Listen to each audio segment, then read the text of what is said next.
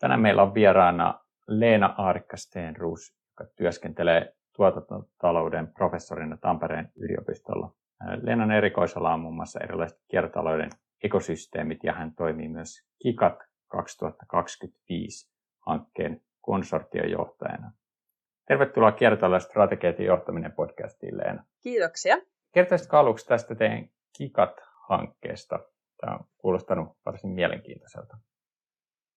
Joo, tuota, kiertotalouden katalyytit KIKAT 2025 on tämmöinen STN-hanke, eli, eli se on Suomen Akatemian rahoittama hanke, joka pyrkii paitsi tekemään hyvää kansainvälistä tutkimusta, mutta myös tälle kansallisia haasteita ratkomaan. Ja meillä on siinä, meidän niin kuin haasteena on se, että miten voidaan kiertotalouteen siirtymistä vauhdittaa Suomessa. Sitä täytyy vauhdittaa globaalisti, mutta sitä täytyy vauhdittaa myös Suomessa. Niin KIKAT 2025 on tähän haasteeseen sitten saanut rahoituksen. Eli meillä on hyvin monialainen konsortio, eli meillä on siellä teknologian tutkijoita, liiketoiminnan tutkijoita, johtamisen tutkijoita, kielen tutkijoita, kuvien tutkijoita, regulaation tutkijoita.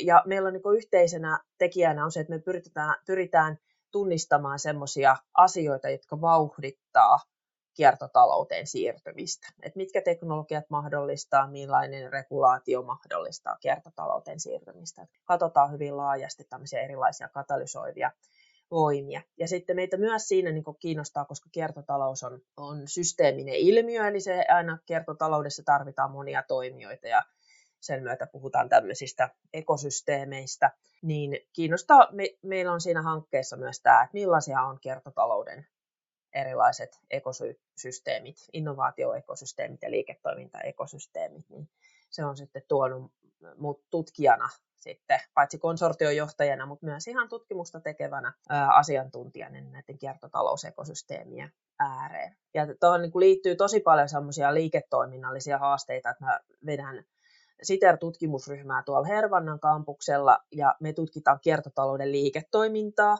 ja siinä kiertotalouden liiketoiminnallinen näkökulma on sellainen, missä tarvitaan tosi paljon vielä uutta tietoa, että et miten, siinä on erilainen logiikka kiertotalouden liiketoiminnassa kuin lineaarisessa logiikassa. Me tehdään niin kuin erilaisia valintoja ja se arvoketjut järjestyy eri tavalla, niin, niin me täytyy sitä hyvin monella tavalla vielä niin kuin tutkia ja ymmärtää, että miten, miten kiertotalousliiketoimintaa tehdään. Niin, niin tämä ekosysteemienkin hahmottaminen niin kuin liittyy siihen, että miten, miten liiketoiminta järjestyy kiertotaloudessa. Kuten sanoit, niin liiketoiminnan, äh, kiertotalouden liiketoiminnan vauhdittamisessa osana voi olla nimenomaan nämä ekosysteemit.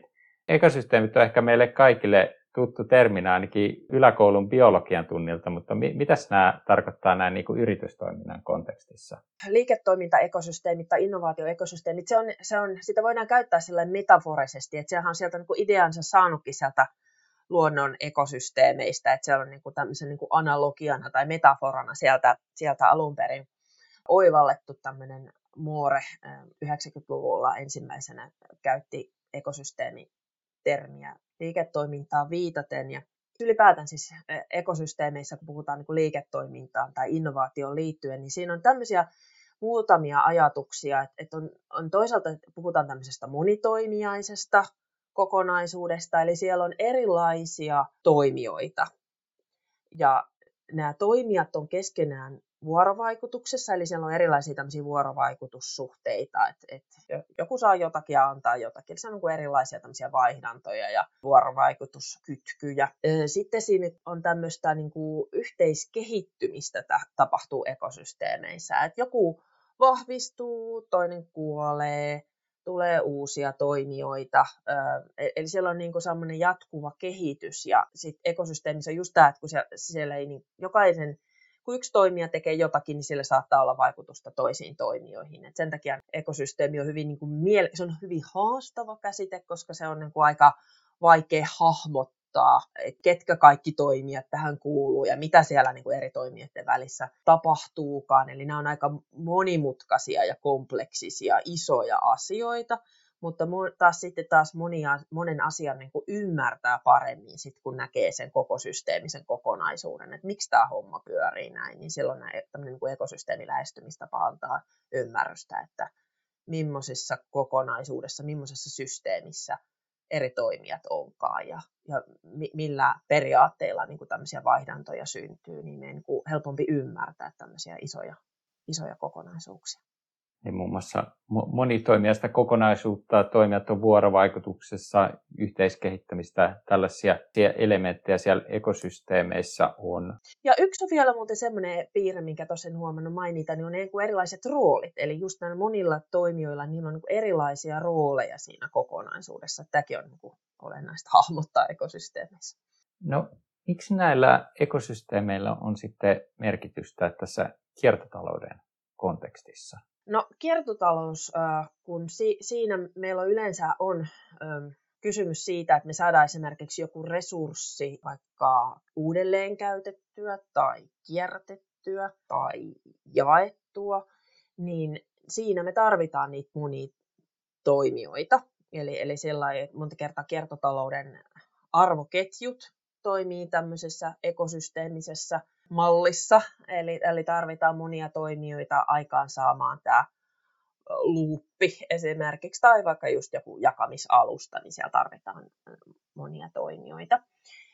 Ja, e, mutta sitten toisaalta silloin me puhutaan vähän tämmöisestä niin kuin liiketoiminnallisesta ekosysteemistä, mutta sitten myös se, että, että jos me voidaan puhua myös tämmöisestä kiertotalouden innovaatioekosysteemeistä, niin silloin me ollaan semmoisessa vaiheessa, että me luodaan uutta tietoa. Ja se, kun kiertotalous on hyvin monialainen, monitieteinen asia, siinä yhdistyy monta kertaa yhteiskunnalliset asiat ja liiketoiminnalliset asiat ja teknologiset asiat, niin silloin on hirveän tärkeää, että me hahmotetaan, että, että miten nämä erilaiset toimijat tuottaa uutta tietoa tai tai mikä rooli niillä on siinä isossa kokonaisuudessa. Niin kuin kiertotalous esimerkiksi vaikka regulaatiolla on tosi iso merkitys. Että vaikka ei regulaattorit ja sääntely, sääntelijät ole niin osa sitä liiketoiminnallista ekosysteemiä, mutta ne kuitenkin vaikuttaa siihen, vaikka että mitä teknologioita me, me, niin kuin meidän yhteiskunta sallii käytettävän. Ja, tai yliopistot, vaikka ne tee liiketoimintaa, niin ne on kuitenkin kehittämässä siellä uutta tietoa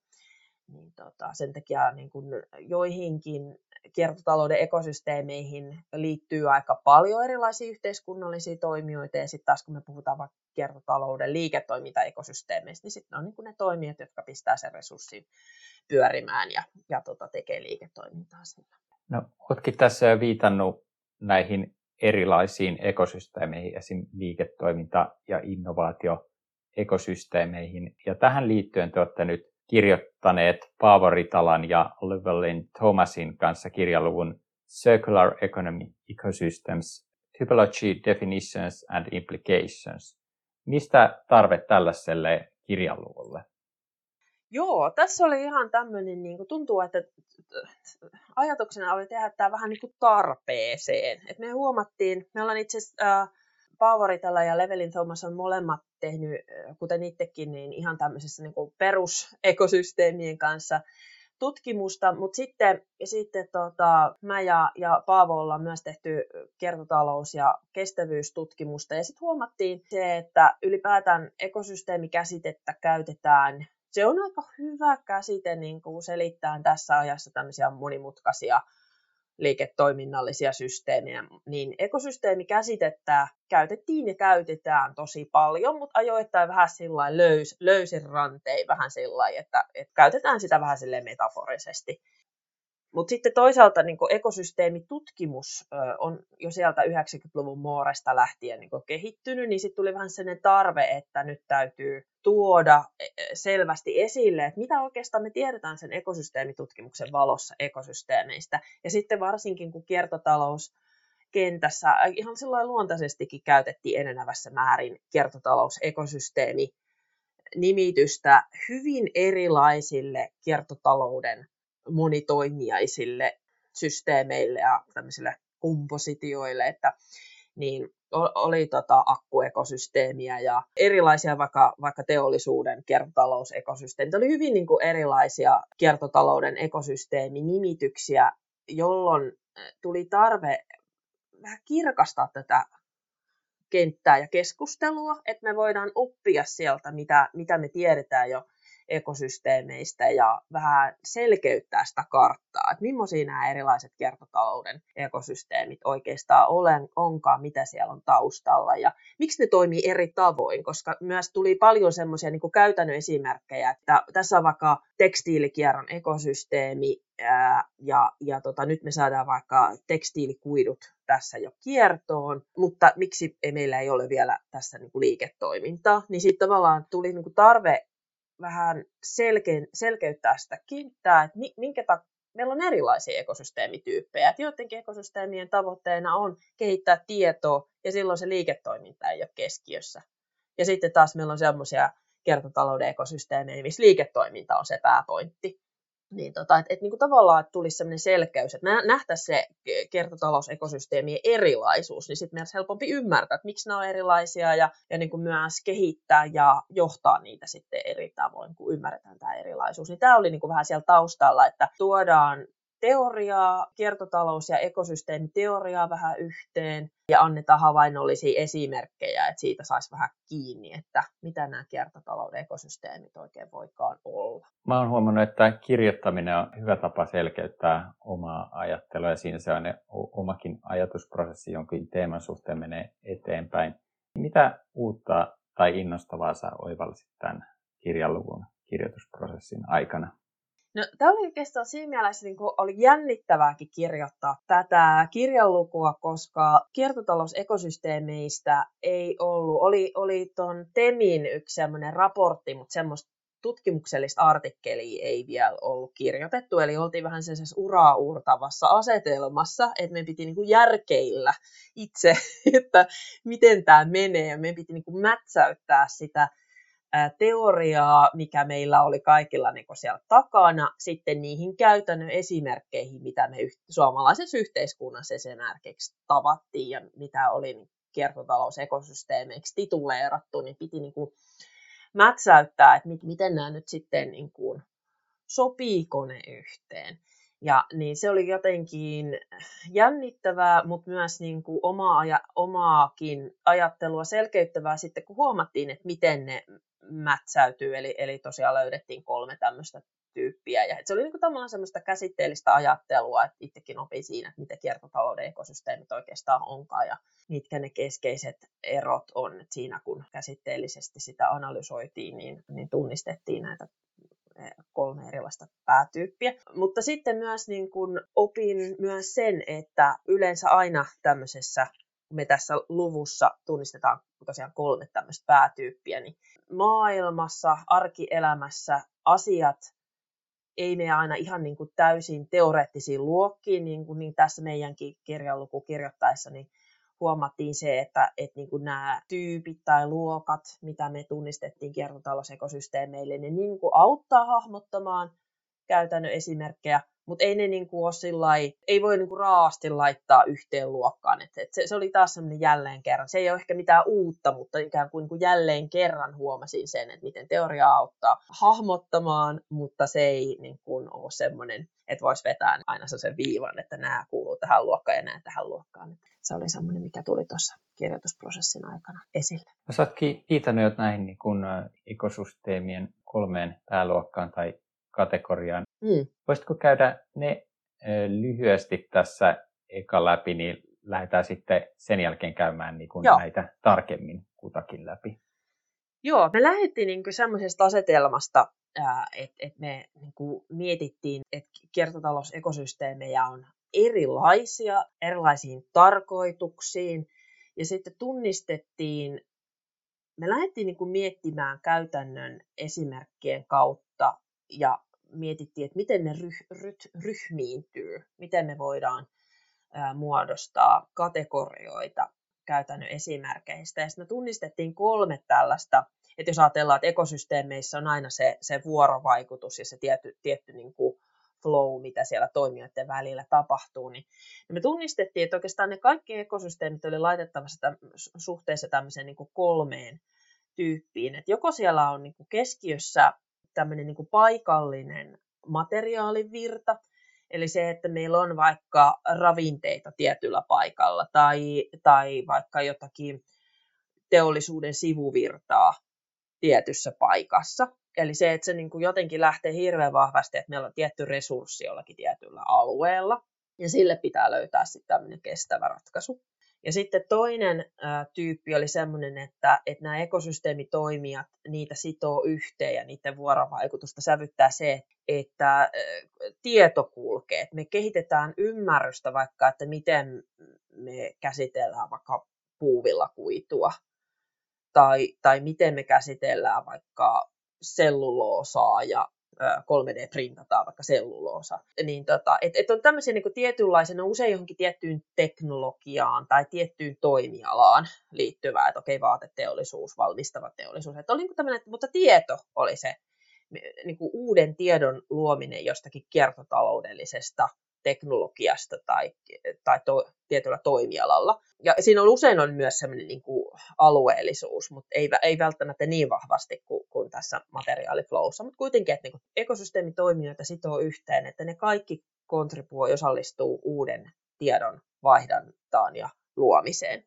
Se on niin kuin se keskeinen asia, että me ollaan tässä yhdessä kehittämässä tietoa. Ja, ja sitten niin kuin tämä kolmas tyyppi oli sellainen, mikä on niin kuin raasti sitten liiketoiminnallinen. Eli, eli okei, että nyt meillä on tässä vaikka sitä puuvillakuitua, että miten me tehdään tästä nyt niin kuin liiketoimintaa. Tai että tässä meillä on, on uh, uudistuvaa polttoainetta, eli miten, miten tämä niin kuin valmistetaan ja saatetaan asiakkaille, mikä, mikä miten me saadaan tämä niin kuin liiketoiminnallisesti toteutettua, mikä kiertotaloudellinen liiketoiminnan ekosysteemi mahdollistaa tämmöisen niin tunnistettiin tämmöiset kolme, materiaali, tieto ja taloudellinen arvo, että nämä niin kuin painottuu tietyissä kiertotalouden ekosysteemeissä. Että usein ne on siis läsnä kaikki, mutta siinä joku tietty painottuu. Ja tämän mukaan me sitten pistettiin niin kuin kolmeen, kolmeen jakaen tota, kuitenkin tiedostaen, että siellä on näitä kaikkia ominaisuuksia löytyy kaikista kiertotalousekosysteemeistä, mutta, mutta kuitenkin, että siinä on se tietty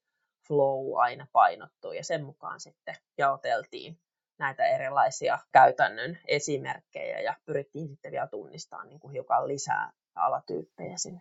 Joo, tämä kuulostaa selkeyttävältä jaottelulta ja hyvä, hyvä varmaan pitää just mielessä, että ikään kuin siellä voi olla käytännön tasolla just elementtejä useista ekosysteemeistä. Tämä materiaalivirtoihin keskittyvät ekosysteemit kuulosti kaikkein niin kuin selkeimmältä. Eli, eli tämä on varmaan niin kuin perustuu tällaiseen perinteiseen toisen jäteon toisen raaka-ainemalliin.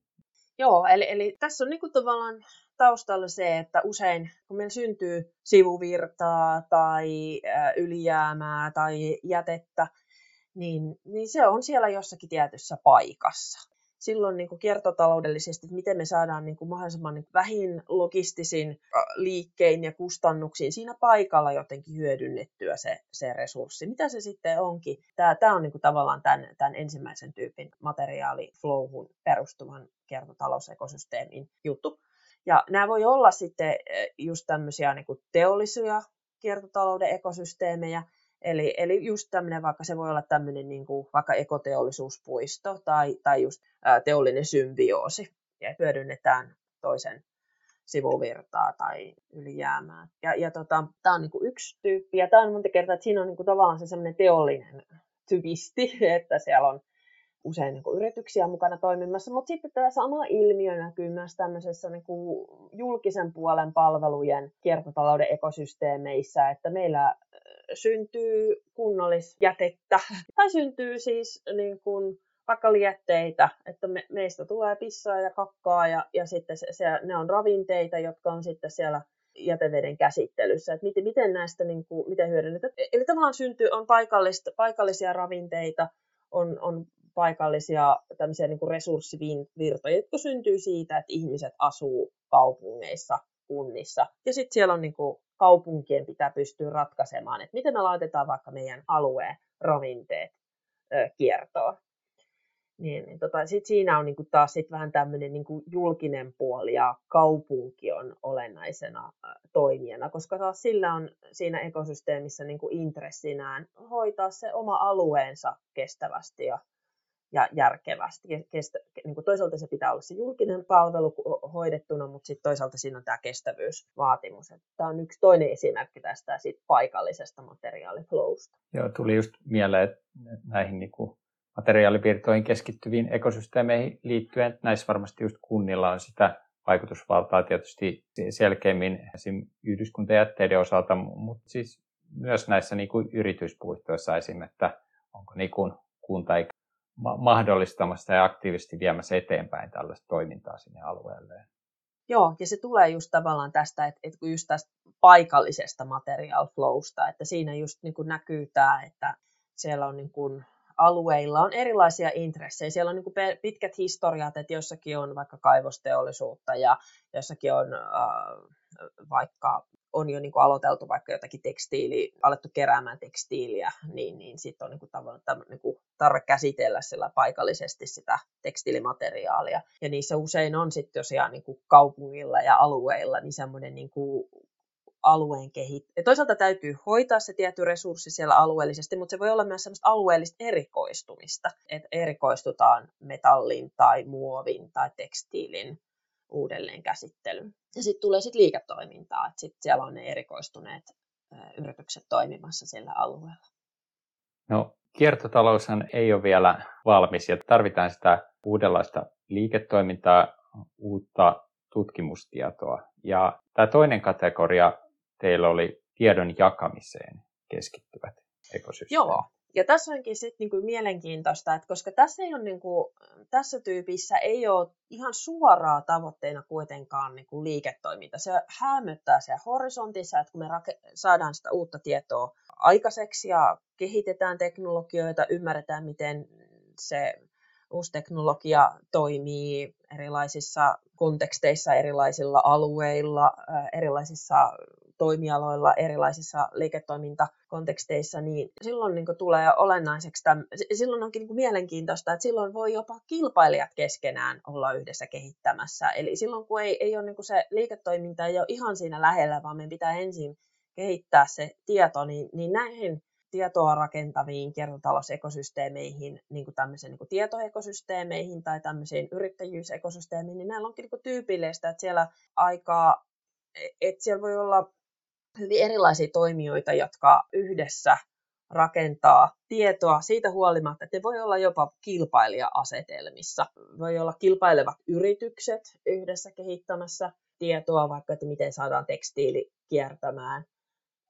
Toinen kerää, kerää sitä ja eri, eri, tai niin kuin, että useat yritykset voisivat sitä hyödyntää sitä kiertänyttä tekstiilikuitua, niin, niin siitä huolimatta, että ne on, on kaikki vaikka tekstiilialan toimijoita, niin, niin voivat olla siinä niin kuin yhdessä kehittämässä tietoa. Tai vaikka että yliopistot, että siellä voi olla samassa kehittämistyössä vaikka Tampereen yliopisto ja Aalto-yliopisto ja, ja VTT, että siinä niin kuin jopa sellaiset, jotka niin tietyllä tavalla voisi nähdä kilpailijoina, niin on kehittämässä yhdessä tietoa. Tämä on niin tälle tietoekosysteemille tyypillistä. Ja just, että siellä on aika usein on just niin yliopistot on mukana kehittämässä sitä uutta tietoa, koska yliopistojen ja tutkimusorganisaatioiden. Se on niiden taas sellainen keskeinen, jos ajatellaan ekosysteeminen, niin se on niiden taas sellainen ää, rooli tässä yhteiskunnassa kehittää uutta tietoa, niin, niin tämmöiset toimijat näkyy vahvoina usein sitten tämmöisissä kiertotalousekosysteemeissä.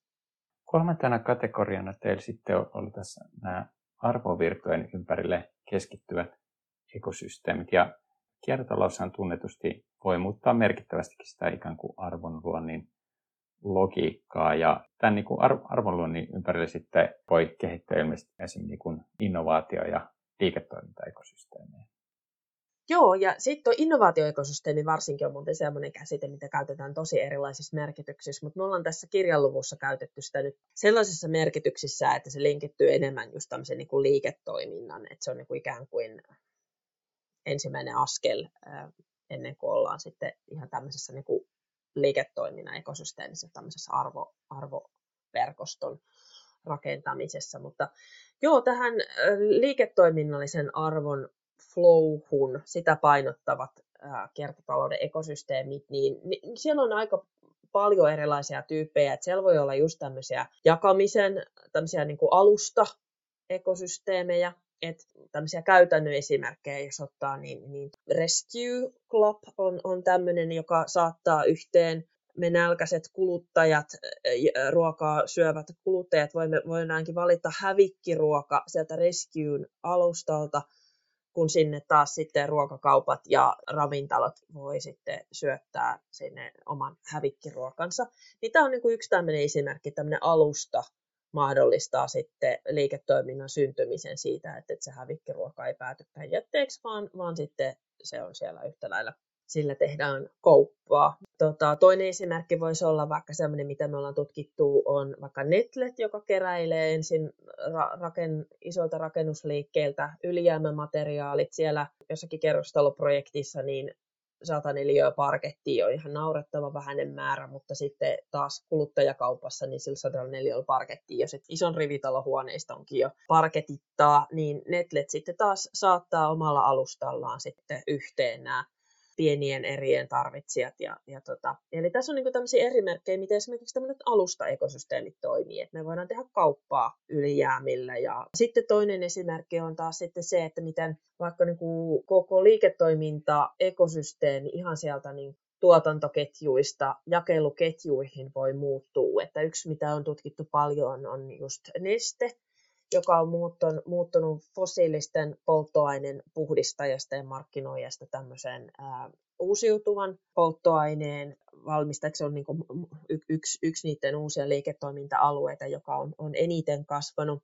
Niin se perustuu taas siihen, että sen sijaan, että jos ennen vanhaan neste puhdisteli venäläistä öljyä ja tota, jakoi sitä sitten kanavia pitkin, niin, niin nyt sitten esimerkiksi se, että miten erilaisista rasvoista ja öljyistä, m- miten se kerää vaikka jäterasvoja ja, ja tota, sitten prosessoi ne, ne polttoaineeksi asiakkaille. Että voidaan tehdä vaikka kalifornialaisista hampurilaisrasvoista polttoainetta. Se sitten tavallaan, että minkälaisen, eko, minkälainen arvoketju tähän tarvitaan, että tämä sieltä jäterasvasta ihan siihen, niin kuin, että se on sitten uusiutuvana polttoaineena tankissa, että minkälainen ketju siihen tarvitaan. Se on hyvin erilainen kuin tämä sen aiemman liiketoiminnan ketju, niin, niin tämä, tämä on myös yksi tämmöinen kiertotalouden ekosysteemi. Toit tuossa esiin, kuinka, kuinka nesteelle ehkä tällä ekosysteemimäisempi toimintatapa on, on avannut tällaisen niin uuden liiketoiminta-alueen. Mitä on nämä erilaiset keskeiset hyödyt, joita kiertotaloustoimijoille voi olla erilaisesta ekosysteemin yhteistyöstä? No oikeastaan melkein tämä kysymys pitäisi olla niin raisumpi. Eli oikeastaan niin kuin, jos me ajatellaan, että kiertotaloudellisessa mallissa meidän yhteiskunnassa resurssi kiertää, niin toki sitä jossakin kohdin niin toimijat, vaikka yritykset voi pistää sen resurssin kiertää omissa prosesseissa, mutta se melkein niin kuin väistämättä siihen niin kuin liittyy muita toimijoita, jolloin me heti ollaan tämmöisen ekosysteemin äärellä. Ja se on ihan, että et, et liiketoiminnalliset toimijat erikoistuu johonkin tiettyyn kohtaan, tiettyyn rooliin, niin sitten tavallaan silloin, niiden, silloin kun me, me saadaan se kierto aikaan tässä systeemissä, niin silloin oikeastaan monet yritykset ovat sitten osa niin kuin tämmöistä systeemiä, ne nytkin osia, osana niin kuin erilaisia arvoketjuja, mutta siihen tulee vaan sitten niin kuin uusia elementtejä näitä tämmöisiä palauttavia tai jakamisen alustoja, palauttamisen luuppeja, palauttavia toimijoita, keräileviä toimijoita niin, niin mukaan. Niin ehkä tämä on se, että siinä kun yritykset muuttaa liiketoimintaa kestävänsä, että jos aikaisemmin on ajateltu, että meiltä tulee, ei ole tarvinnut miettiä, että mistä se meidän materiaali tulee tai mihin se sitten menee tai mihin se asiakkaan asiakas sen sitten niin kuin dumppaa, niin siitä ei ole tarvinnut välittää. Nyt täytyykin välittää, että okei, että mihin se asiakkaan asiakas sitten sen pakkausmuovin nyt sitten laittaa tai mitä se sille tekstiilille tekee, niin ei pitääkin saada aikaan niitä palauttavia luuppeja. Niin tämä on niin kuin että yritykset joutuu niin kuin miettimään isompia kokonaisuuksia, että mistä, mistä meille tämä materiaali tulee ja mihin se menee, ja jotta jotta se voidaan sitten kestävästi käsitellä ja olla niin kuin osa tämmöistä niin kuin kestävämpää arvoketjua, niin sitten täytyy ymmärtää ja tehdä yhteistyötä. Että tämä on niin kuin tavallaan kiertotaloudellisen liiketoiminnan vähän sellainen niin kuin ehto, että pitää tietää, minkälaisessa kokonaisuudessa on osana. Tämä kuulostaa siltä nämä niin kuin isommat kokonaisuudet tietyllä tavalla liiketoimintaympäristön kompleksisuus voi lisääntyä ja hallinta vaikeutua, niin tämä, tämä varmaan siis vaatii myös yrityksiltä ja muita toimijoita niin kuin organisaation sisäisiä uusia, uusia taitoja ja kyvykkyyksiä sen johtamisen suhteen.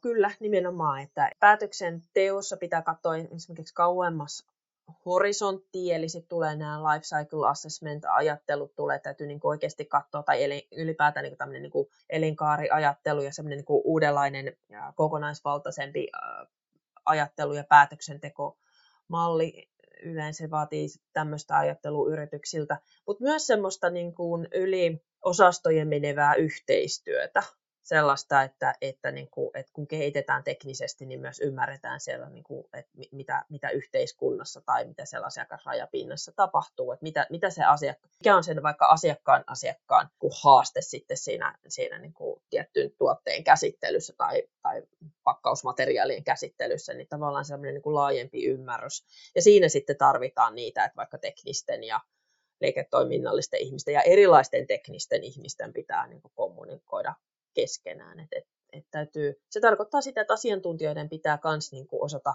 linkittää sitä omaa osaamistaan näihin muihin, muihin osaamiseen entistä enemmän. Olet maininnut tässä joitain näitä ekosysteemiesimerkkejä, Neste, Rescue. Niin mikä on sun näkemys Suomen tasolla? Onko täällä ymmärretty kiertotalouden ekosysteemien mahdollisuudet ja löytyykö niitä valmiuksia ekosysteemien rakentamiseen ja ekosysteemissä toimimiseen? Joo, toi, mä luulen, että me ollaan tuossa nyt sillä Su- Suomessa, niin ensinnäkin Suom- Suomessahan meillä on sellaisia kulttuurisia tekijöitä, mitkä mahdollistaa tämmöisen ekosysteemisen toimintamallin. Et me ollaan hyvin luottavaisia toinen toisiamme kohtaan, ja Su- Suomessa on niinku tavallaan semmoisen niinku luottamuksen kulttuuri kuitenkin, että tämmöisenä kulttuurisena kontekstissa Suomessa organisaatiot voi luottaa keskinäiseen toimintaan ja sehän sitten niin kuin e, e, osaltaan niin kuin mahdollistaa sen tämmöisen niin kuin yhteistyön tekemisen ja, ja tämmöisen, vaikka se vaatiikin sitten uudenlaisia roolituksia, niin, niin tota, jotakin alustava luottamus on, on olemassa. Ja ainakin nyt tässä kohdin, niin me ollaan varmaan vähän nyt sellaisessa vaiheessa, että mone, monilla toimialoilla on alettu hahmottaa tätä, että millaisiin ekosysteemeihin oma liiketoiminta kuuluu, koska ainakin nyt mitä tässä sivusta se voi seurata tai ja monessa kohtaa ollaan niin kuin siellä niin myös saappaat savessa mukana, niin hyvin monella toimialalla on nyt tämmöisiä yhteistyö, niin kuin tiedon kehittämisprojekteja. Eli tavallaan ollaan siinä knowledge-ekosysteemikohdassa, että, että monilla toimialoilla että on se sitten tekstiilin kiertoa tai metallin kiertoa tai muovin kiertoa tai muovin niin kuin uusiutuvia materiaaleja muovin korvikkeiksi, niin on, on yhteinen intressi nyt kehittää tietoa ja sitten jatkossa tietysti sitten yritykset ehkä hyödyntää sitä tietoa sitten vielä niin kuin tarkemmin omissa prosesseissaan, mutta tavallaan kuitenkin se, että ollaan jakamassa yhdessä tietoa ja luomassa uusia arvoketjun osia, missä, missä on enemmän kiertoa tai kestävyys on otettu huomioon, niin, semmoista on niin kuin meneillään. Et siinä mielessä suunta on niin kuin oikea. Mä nä, nyt ainakin näen sitä tässä niin kuin omassa työssäni, että, että monilla aloilla on ja monet yritykset on lähteneet mukaan tai ovat niin kuin osaltaan miettimässä omaa liiketoimintaansa vähän isommassa kuvassa ja osana tämmöistä sirkulaarista systeemiä. Leena, sä toimit professorina ja olet tietysti sitä kautta tekemässä maailmasta parempaa paikkaa etenkin tutkimuksen, opetuksen ja sitten muun yhteiskunnallisen vaikuttavuuden kautta. Mitä sä haluaisit sanoa opiskelijalle, joka on kiinnostunut ehkä tutkimustyöstä tai akateemisesta urasta kiertotalouden ja vastuullisuuden parissa? Joo, siis ylipäätään niin ihan siis koko tämmöinen niin kiertotaloudellinen osaaminen oikeastaan on ylipäätään niin kuin tosi tärkeää tässä ajassa. Eli, eli melkein toimialalla kuin toimialalla ollaan, niin kuin, ollaan nyt just niin kuin heräämässä tähän niin kuin ympäristöllisen kestävyyden asioihin. Asiantuntijat itse haluaa tehdä työtä, jotka jo, jo, e, ei halua olla täällä niin kuin pilaamassa palloa, jossa me kaikki asutaan, vaan haluaa tehdä niin kuin järkevästi oma hommansa ja myös niin kuin ihan niin kuin, ja ylipäätään niin kuin kansalaiskuluttajien tietoisuus on lisääntynyt yrityksissä ja kunnissa, niin asukkaat ja asiakkaat on niin kuin kiinnostuneita, että mikä on vaikka ympäristövaikutus. Niin, niin, niin melkein asiantuntija kuin asiantuntija joutuu niin kuin työssään nykyään, niin, tai enenevässä määrin joutuu ottaa niin kuin kantaa tähän asiaan ja jotenkin omassa työssään tekemään päätöksiä ympäristöllisen kestävyyden osalta. Eli, eli se, se on niin kuin sellainen osaaminen, mitä niin kuin uudelta sukupolvelta tarvitaan. Et se, sen sijaan, että kun me arvioidaan vaikka hintaa, ja, niin, niin siellä on ympäristövaikutukset on yksi sellainen asia, mikä, niin kuin, me ei voida kohta enää niin kuin, kiertää niitä asioita, ne tulee eteen. Niin tavallaan fiksu yliopisto-opiskelija tai opiskelija ylipäätään niin kuin, ottaa tämän heti nyt ammatilliseen työpakettiinsa, että ottaa tämän nyt, nyt kun se, silloin kun se on nyt saatavilla, niin ottaa sen heti niin kuin, oma pakkiinsa ja, ja ryhtyy sitä sitten käyttä, käyttämään heti työelämässä tätä, tätä, tätäkin osaamista.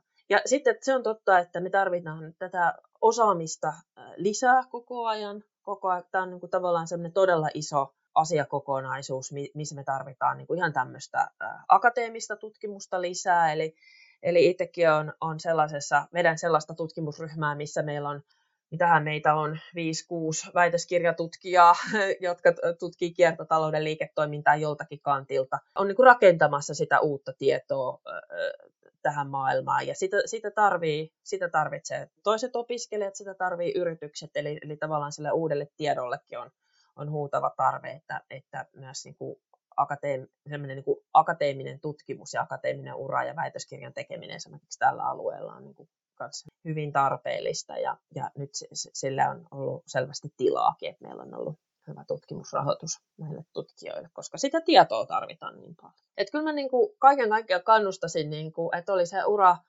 polku mikä tahansa, niin, niin ottaa, ot, niin kuin ottaa ainakin jossakin määrin niin tämän ympäristöllisen kestävyyden ja kiertotalouden ajattelumallin niin omaan työkalupakkiin, että tietää, mistä on kysymys ja miten se liittyy omaan osaamiseen ja tekemiseen ja miten voi niin osaltaan tehdä sitten järkevästi oman hommansa. Että oli se sitten tuotteiden suunnittelu tai markkinointia tai teiden suunnittelua tai sairaalahankintoja, mitä ikinäkään niin tekee, niin, niin, niin pystyy sitten myös ymmärtämään sen ympäristöllisen vaikutuksen ja, ja kiertotalouden perusperiaatteet.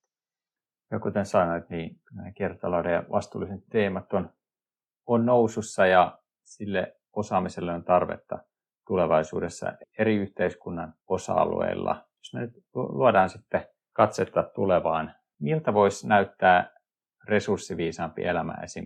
2035, jos yritykset ja muut toimijat osais tarttua vielä nykyistä laajemmin näihin kiertotalouden ekosysteemien tarjoamiin mahdollisuuksiin? Joo, no toi tulevaisuusvisio olisi sellainen, että meillä ehkä varmaan niin kuin jos mä ajattelen, niin kuin, miten se arjessa niin kuin, näkyy, niin meillä, olisi, meillä on ainakin niin kuin, kansalais, kuluttajakansalaisina ja, ja asiantuntijana, niin meillä olisi myös vähän niin kuin, enempi aina niin kuin, tietoa, että millä, nyt kun me katsotaan, että mikä joku maksaa, niin meillä olisi aina vähän niin kuin, ym, meillä olisi ymmärrystä, että okei, okay, mikä täällä on ympäristövaikutus, minkä siis näistä otan. Eli se tarkoittaa sitä, että meillä olisi käytettävissä tietoa, se, nä, se näkyisi niin kuin ihan siis siinä, ehkä niin semmoisessa ihan arjen tekemisessä, että miltä vaikka liikkeet näyttää, miltä meillä kodeissa näyttää, missä, miltä esimerkiksi vaikka kaupassa näyttää, miltä, miltä vaikka tuotantolaitoksissa näyttää, että se näkyy siellä ihan niin arjessa se vaikka niin kuin resurssikierto, että miten, miten, missä keräillään, missä, että tavallaan että se, se niin kuin näkyy kaikessa toiminnassa. Eli tavallaan sillä, että sitten on tullut sellainen niin kuin uusi normaali. En tiedä, ollaanko